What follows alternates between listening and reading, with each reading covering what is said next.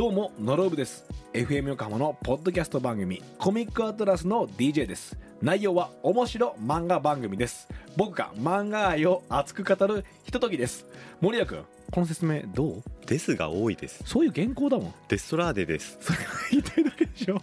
配信は火曜と金曜です。FM Yokohama Podcast FM 横浜から異世界情緒がお送りしています。異世界ラジオプラネット。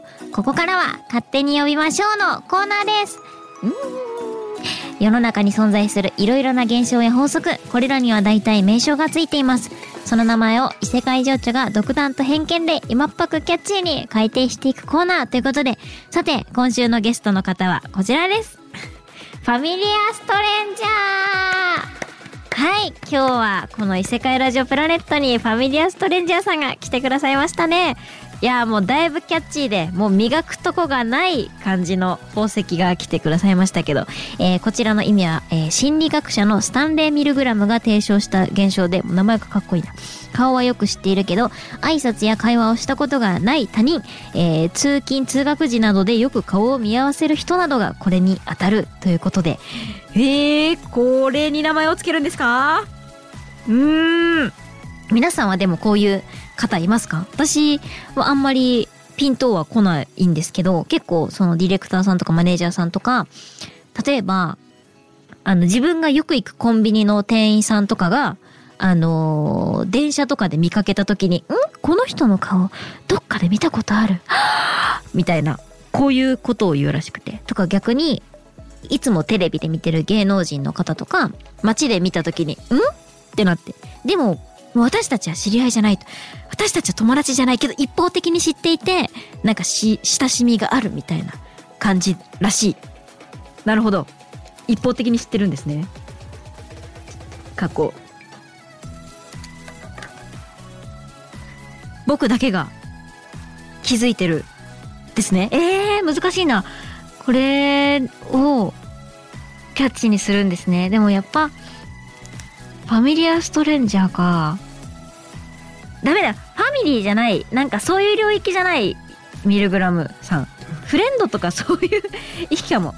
フレンド。うん。こっちにしようかな。えー、ちょっとでもちょいつもの伊勢プラっぽいな。いつもの伊勢プラっぽいな。もうちょっとひねりたいな。うん。ちょっと。え待って。あ。わかった。わかった。よくさこういうあの心理学者の方とかが何かに現象をつける時とかあとはなんか例えばさ知らない動物とかにさあ魚かとかに名前つける時に自分の名前つける人いるじゃないですか、まあこういう感じで今回いきたいと思います。ということで、えーこれを異世界ラジオ的異世界ラジオプラネット的呼び方にするとファミリアストレンジャーは一方的異世界フレンド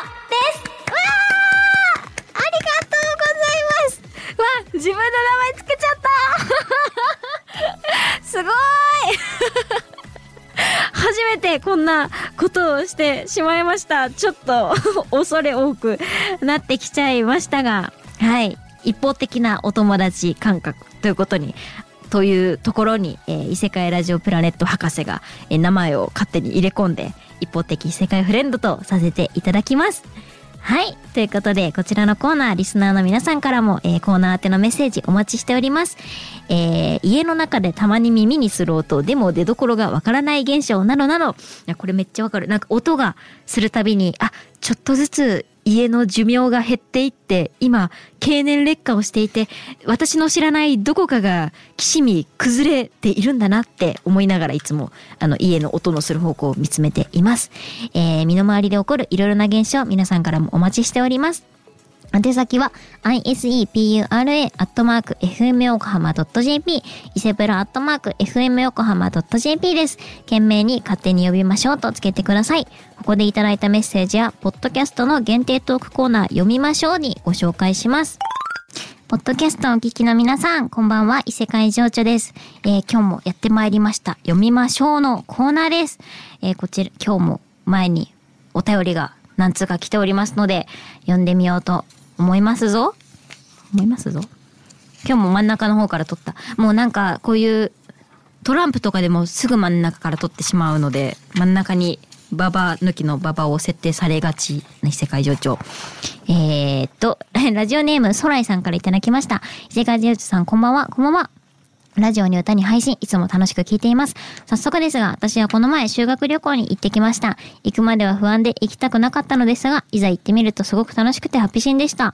このように何かをしたりどこかに行くとき、やる前はそれが嫌でも実際にやってみると、すごく楽しくなる現象に名前をつけてほしいです。私はこういうことが多いのですが、どう表現すればいいかいつも迷うので、ジョジョちゃんがつけた現象名、たくさん使いたいです。お願いします。ライブ楽しみにしてます。喉に気をつけてください。ということで、ありがとうございます。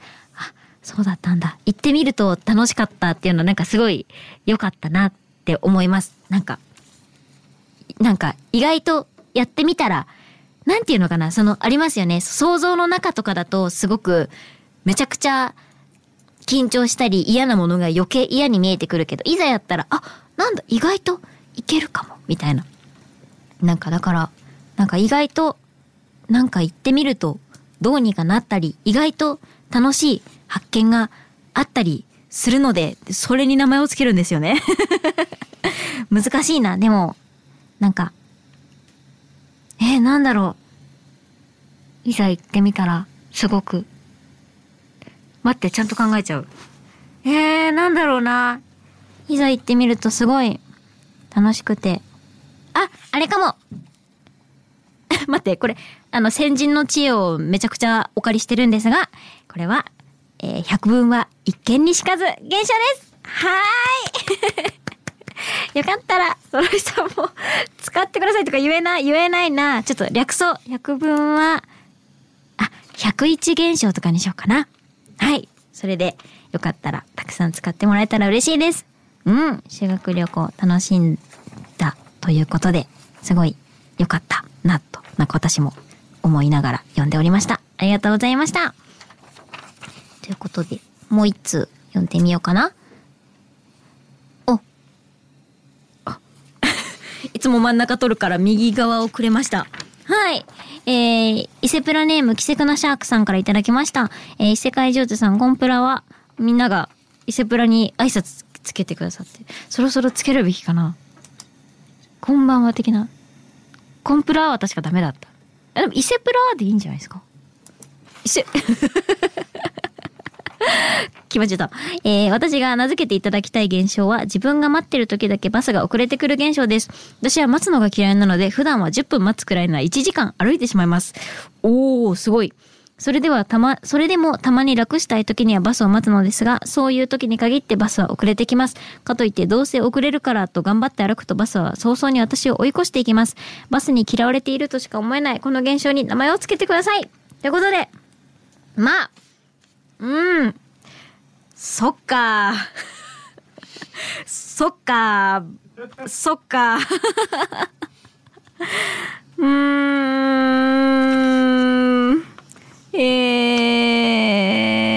ー、かといってどうしようバスを早々に私を追い越してきます。バスに嫌われ。そんなことないそんなことないよまあ、うん。そんなことないよ 現象とかにしようかな。そんなことないよ現象でいきます。はい。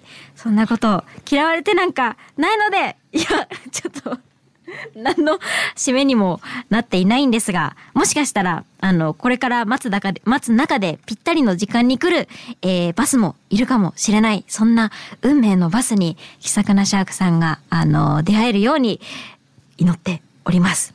運命のバス現象とかでもいいな。うん。使いやすい現象名よかったら使ってみてください。えー、気さくなシャークさん、ありがとうございました。ということで、えー、これで全部かな。はい、今週の、えーと、コーナー名が変わったんですよね。読みましょうも、えー、皆さんここまで聞いてくださりありがとうございました。またたくさんのお便りお待ちしているので、よかったら送ってくださったら嬉しいです。ということで、異世界情緒でした。また会いましょうわー